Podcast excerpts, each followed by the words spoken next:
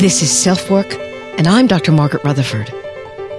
At Self Work, we'll discuss psychological and emotional issues common in today's world and what to do about them. I'm Dr. Margaret, and Self Work is a podcast dedicated to you taking just a few minutes today for your own self work. Hello and welcome to Self Work. I'm Dr. Margaret Rutherford. I'm a clinical psychologist out of Fayetteville, Arkansas, and I started Self Work almost four years ago now in order to reach those of you who might just want some new information and knowledge. Maybe you're already in therapy or you've worked in therapy with a psychologist or a mental health professional. Maybe you've just been diagnosed with depression or anxiety or you're having a relationship problem that you can't seem to surmount. But I'm also reaching out to those of you who might never think that you would darken the door of a therapist, but you're just curious enough and you're searching enough to want some answers. So welcome to all of you. Today on this podcast sponsored by BetterHelp, we're going to talk about embarrassment, the embarrassment of trying and failing. I was listening to Brene Brown's relatively new podcast called Unlocking Us and heard her use a term I didn't know, so I looked it up. The term was self-conscious emotion. What does that mean? We'll go into it. Basically, what self-conscious emotions mean is that they're emotions that require introspection. They don't come like fear or anger rapidly and almost without thought. So in thinking about failure and embarrassment, I've often said you learn a lot more from failure, and I certainly personally have done just that. But how does failure get to be something you can learn from rather than something you must avoid at all costs?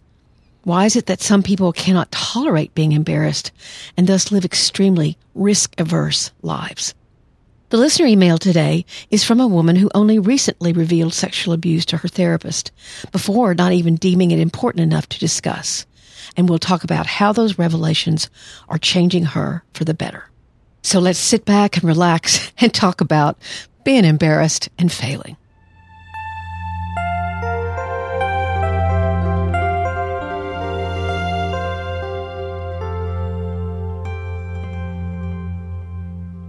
One of the things I have an expertise in doing is falling. It's not an age thing. I've fallen all my life. My eye doctor says it has something to do with poor depth perception. But whatever it is, it's made for some pretty embarrassing moments. Some a little more dangerous than others. But the interesting thing about falling is that since you don't know you're about to do it, you can fall and not hurt yourself because you're not all tensed up. I recognize that that doesn't happen all the time, but I've been lucky enough to never get badly injured.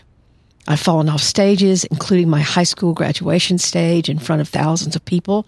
I just went splat onto the football field, my robe flying out like I was the flying nun or something. I've fallen off singing stages. I've fallen down a butte in Colorado when I was a child, being sure I'd seen the bottom of the butte right in front of me. I threw up all night after that as I'd done my own rendition of a human tumbleweed. I lose my balance and I just go kerplunk. By this time, my son and husband stop and laugh before they help me get up. And actually, they offer me a particular rating as if I were Nancy Kerrigan or Michelle Kwan on the ice. I was only an 8.9, Mom. Over the years, they've become immune to any embarrassment themselves, simply telling others, don't worry, it happens all the time. It still embarrasses me, but I've accepted that grace isn't one of my virtues. I can live with that. But the other day, I was listening to Brene Brown on her new podcast, Unlocking Us, and she used a term I'd never heard self conscious emotions. And on that podcast, she named four emotions as being self conscious shame, guilt, disappointment, and embarrassment. She went on to say in a Time article that I found guilt, embarrassment, humiliation, and shame, they're the emotions of self consciousness. Shame, I am bad. Guilt, I did something bad. They're the two we confuse the most. The only difference between shame and humiliation is I don't feel like I deserve my humiliation, and you do feel like you deserve shame. The hallmark of embarrassment is I know I'm not alone, and it's fairly fleeting. That's interesting. So embarrassment in some ways is a way of recognizing that you're connected with others. They're noticing you and you them. So how early is it in our lives when we can become embarrassed? I looked it up, of course, and I found a really wonderful article by Dr. Michael Lewis, and I have that in your show notes. And I'm going to quote this sounds very studious and professorial, but I probably couldn't say it better myself. and I'm quoting Dr. Lewis, embarrassment is a complex emotion that first emerges when self-awareness allows for the idea of me. At this point, the child comes to understand that she, he is the object of another's attention. The attention of others acts as an elicitor of embarrassment. So, for example, complimenting a toddler may cause the child embarrassment. Even pointing to the child and saying his or her name can produce this effect. Empathy also emerges at this time since the child can now place himself or herself in the role of the other. And gosh, I remember this with my toddler son. He, someone would say hello to him and he would like want me to hold him and avoid the contact at all possible. I guess that's embarrassment. Now, to go on a bit of a tangent, in fact, just today I saw a GIF that was very funny. It was a dad kind of egging on his toddler about whether or not he'd peed or pooped. The little boy was hilarious, declaring he'd only peed in this very loud voice. But the dad was laughing so hard, tears were coming out of his eyes. And actually, the dad was kind of trying to hide his laughter. You could see the child going from showing off his ability to make his daddy laugh. But when he saw the tears, he immediately was empathic and said, You sad, Daddy? It was only after several reassurances and the dad wiping his tears away that the little boy went on to continue his delight in the attention he was getting from both parents with his performance. So it was so interesting to see right after I'd read this paragraph about embarrassment, how I saw this child tune in to his dad's tears and he wanted to know if it was sad. That's empathy. So let's get back to Dr. Lewis. Sorry, that's a bit of a tangent. Finally, jealousy also appears since again the child is capable of knowing that another has what they want. These early self-conscious emotions appear around age 15 to 24 months. Now, as they get older, they include a new form of embarrassment as well. Guilt, shame, pride. Embarrassment now occurs as a less intense form of shame. Okay. That's all we're going to say about Dr. Lewis. Thank you, Dr. Lewis. But this is important. Embarrassment that has morphed into something else. Not just getting unwanted or unexpected attention. All of a sudden you're aware of doing something that's out of the ordinary or the expected. And it even may go against the norms of what people expect. For example, I'm a therapist, so people think I'm someone who is caring, and I hope I am. But years ago, in a group of women casually talking, I saw someone from my hometown who I had known fairly well in my childhood. I just didn't see her much. I asked how her mother was, and she looked at me shocked and said, You remember Margaret? She died two years ago. I was very embarrassed and apologized. She actually didn't help much, sort of letting me swim around in my embarrassment. But I think people were a little shocked that as a therapist, I wouldn't remember that. Shy people are plagued by embarrassment and any attention at all can make them want to run out of the room. They never got over the stage of wanting to disappear if attention came their way. In fact, I should probably do a whole episode on shyness, which I've often thought should be a diagnosis in and of itself. It's very debilitating and goes way beyond social anxiety. But let's direct ourselves to the idea of embarrassment over failure. What I found when I looked in the literature was that there are a lot of athletic coaches and leadership gurus who write about this. But I found one article that was very clear and concise. It opened with the author, who's a basketball player, talking about a classic fail while playing in high school and how then in his professional career he'd use that lesson to his advantage. But before we go on talking about his concerns about fearing failure or being embarrassed by it, let's hear an offer from BetterHelp, which I hope is really something you'll take advantage of. I've been doing telehealth now. This is my fifth month, and I'm much more of a believer in it than I used to be. I was delighted when BetterHelp reached out to me as a potential sponsor. What exactly is BetterHelp? BetterHelp is an online therapy service that will assess your needs and match you with your own licensed professional therapist. It's not a crisis line. It's not really self-help. It's professional counseling done securely online.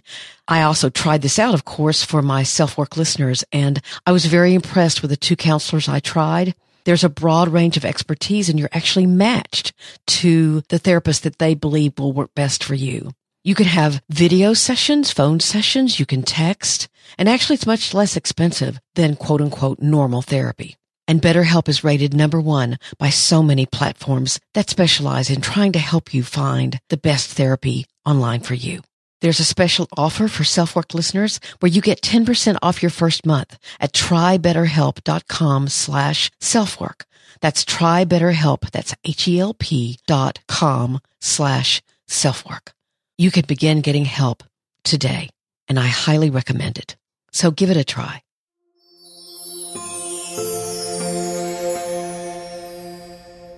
So back to the article by, and I didn't give you his name before, it's Tyson Hartnett. Maybe some of you basketball fans know him. But he asked the question, why is fear of failure so harmful? There are five of these. One, it prevents you from stepping outside your comfort zone. One way to ensure you don't reach your potential is to simply stay where you're comfortable. This is where most of the population lives, and it's incredibly detrimental to growth. It also perpetuates fear of the unknown, he says. The longer you're cooped up in your comfort zone, the more daunting the outside world becomes. The second thing is you play not to lose. Fear of failure compels players to set goals to avoid negative outcomes rather than achieve positive ones. And he quotes some research saying that these type of goals, known as avoidance goals, are correlated with poor performance and procrastination. I know this is true for me. In fact, I did a presentation last week that I just knew I'd make mistakes and I did, but I really enjoyed doing it. And I remembered things as I went along because I wasn't quite so stressed out. It's like, okay, just do this sucker and you'll be all right. Then he goes on to say, but wait, there's more bad news. People who adopt avoidance goals have decreased satisfaction, lower self-esteem, and reduced optimism. That's a bunch. So the takeaway is striving for achievement rather than working to avoid failure leads to better outcomes. The third one is you hide your mistakes. Hiding your mistakes impedes learning, he says. And you know, how else do you improve unless you learn? Recently, I was listening to some of my very first podcasts, and gosh, I was being so careful. I was enunciating quite well. and you can tell I'm being very, very studied in my approach to the whole thing, or at least I can. And now I just kind of sit and talk. So some of that was probably good. I probably could enunciate a little bit better. But I would agree with this next one, number four. It's not as fun. This podcast is a lot more fun to do because I'm risking making mistakes. And it's something I look forward to because I'm not pushing myself to be perfect. Then number five, you can't backpedal into success. What he says is success doesn't happen by accident. It comes through learning from failure and putting purposeful work and effort toward a specific goal. So this is great advice, especially for athletes, but also actually for all of us. But there's one very important emotional point I want to make, and one that may seem counter to the coach's advice. I think you have to sit with your embarrassment first as a feeling. What does it feel like to fail? And fail big time. You have to be in it before you move into the more proactive stance he's suggesting. Because if you don't, you're going to keep things very analytical. My own son is a golfer, and he resolutely studied his golf shots during high school when he was on the team which ones worked, which ones didn't. He studied his failure and his success using some method he'd learned over the internet, but it was very useful and he got better because he was that intentional. But when his team lost in the state finals, there was no analysis. He grieved. He was embarrassed at his score because it wasn't what he'd hoped. I was very proud to see that he felt, that he allowed himself to feel. I felt helpless, mind you, but it's a lot riskier to fully feel that sense of failure and sit with your embarrassment you know rationally that tomorrow is another day, as they say. But in my experience, sitting with those very uncomfortable feelings is so important. You have to grieve. You have to, as Dr. Terrence Real might say, if you don't feel it, you live it. For example, I see people all the time whose marriage fails. What do they do? They completely avoid the embarrassment. They avoid the failure and grab onto the first person who's going to agree that that failure had nothing to do with them. Obviously, it was all about their ex. Being embarrassed means that you have the emotional maturity to look at yourself honestly. There was a mistake, and there was another one, and there, and there. Not in a way to shame yourself, but to look at something squarely in the eye, admit responsibility, admit being embarrassed by what you chose to do or not to do. As I recently heard one speaker say, it's different to feel shame than it is to be shamed. embarrassment is similar. It's different to feel embarrassed than for someone to embarrass you. So I would advise and recommend learn from failure, but don't forget to do the feeling part.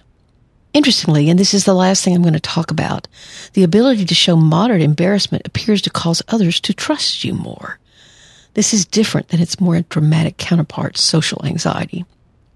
I found an article in Life Science by someone named Remy Melina, and that link will be in your show notes as well.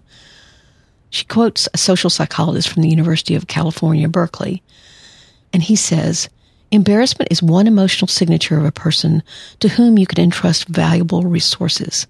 It's part of the social glue that fosters trust and cooperation in everyday life. And he did some experiments. One was a little cruel, so I used this one instead. Participants were asked to watch a man being told he'd received a perfect score on a test. Unknown to the subjects, the man was a trained actor. In front of some of the participants, the actor responded to the news with embarrassment, while in front of others, he responded with pride.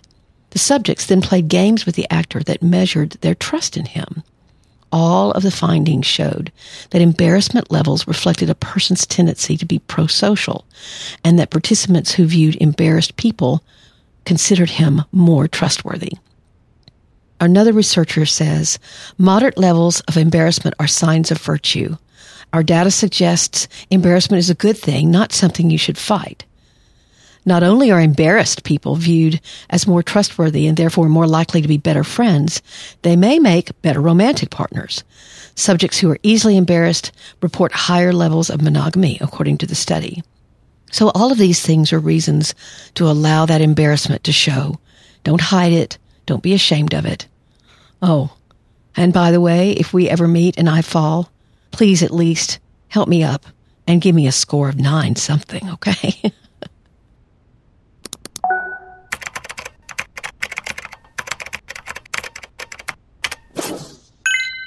Our listener email today is from someone who just recently revealed sexual abuse. Here we go. First of all, I can't say how much I love listening to your podcast series and how much I have learned since listening. You've been a gift to me. I'm writing to you to share my story. I've recently separated from my husband five weeks ago. I've had an affair in the last two years of our eight year marriage. After it was discovered three weeks ago, I realized that I was the problem in our marriage. I always felt like we didn't ever really connect. And I realize this is because I never opened up to him or allowed myself to be vulnerable or let him in or allow him in to help me. Rather than talking, I buried things until I resented him and went outside of our marriage. With this recent separation, I've been doing so much work on trying to understand myself better. I came across your podcast series and I immediately loved it.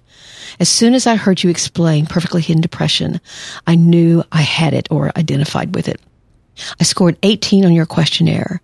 I also revealed to my therapist last week that I was sexually abused as a child, which to be honest, I had never considered saying anything about it because I didn't think it was a big enough deal or bad enough. I also have just realized that I was emotionally neglected as a child and continue to feel that way now in regard to my relationship with my parents. I've never been taken care of by anyone. I feel so overwhelmed with everything that has happened and that I've come to realize in these past few weeks. But I also am so hopeful that this will all bring change. I'm going to buy your book today and will continue to seek professional help and lean on your podcast for support. If there's any advice you might have for me, I would really appreciate it. Wow. These kinds of emails make me so glad that I have risked and written a book because you can imagine it's an extremely vulnerable experience. But here's my answer. Wow. It sounds as if you're growing by leaps and bounds, so I for sure want to support you in that growth. Let me reassure you that you're not the first person to tell a therapist of sexual abuse that has been discounted as not important. That took courage and resolve to change. I hope your work with your therapist goes very well. Let me know how the book is helpful to you. I did a workshop this week on perfectly hidden depression, at least part one, and we'll be doing part two on August the 13th. Yeah, this is a heads up for all of you. The recording is available now on my website at drmargaretrutherford.com slash workshop. That's again, drmargaretrutherford.com slash workshop. Plus, if you'd like to join my closed Facebook group, that's another way of keeping up with presentations, etc. Sometimes I do Facebook Lives with only that group to answer questions. And that link is facebook.com slash groups slash selfwork. If any of that is not your cup of tea, I'd suggest subscribing to my website at drmargaretrutherford.com. And if you subscribe, you'll get a weekly newsletter about everything I'm doing, and that's an easy way to keep up. Also, Brene Brown's work is awesome, and it's all about vulnerability and shame. She burst onto the scene eight years ago. And actually, I just heard her say on her podcast that she'd had to self publish her first book, which is now a New York Times bestseller, because no one thought a book on shame would sell. So I go on to say she has a new podcast, which is good. It's called Unlocking Us. But I think her most recent presentation on Netflix is spectacular. That's to all of you, actually, not just this listener. So I hope that's helpful. There may be other things that you discover along the way that you have also discounted. And so your journey will be a complex one. Take very good care.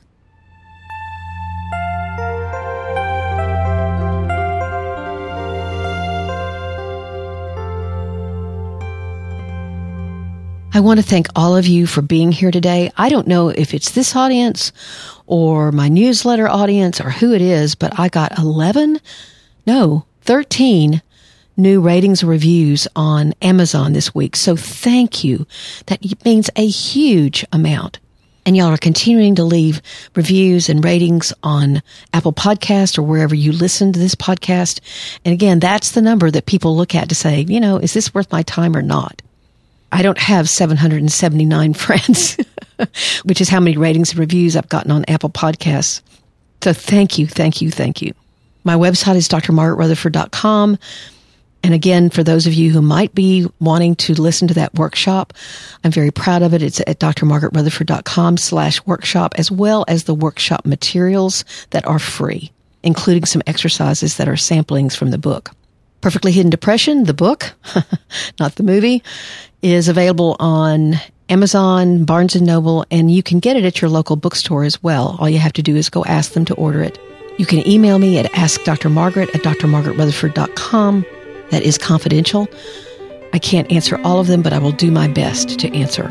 Again, thank you so much for being here today. Take very good care. Stay safe and sane.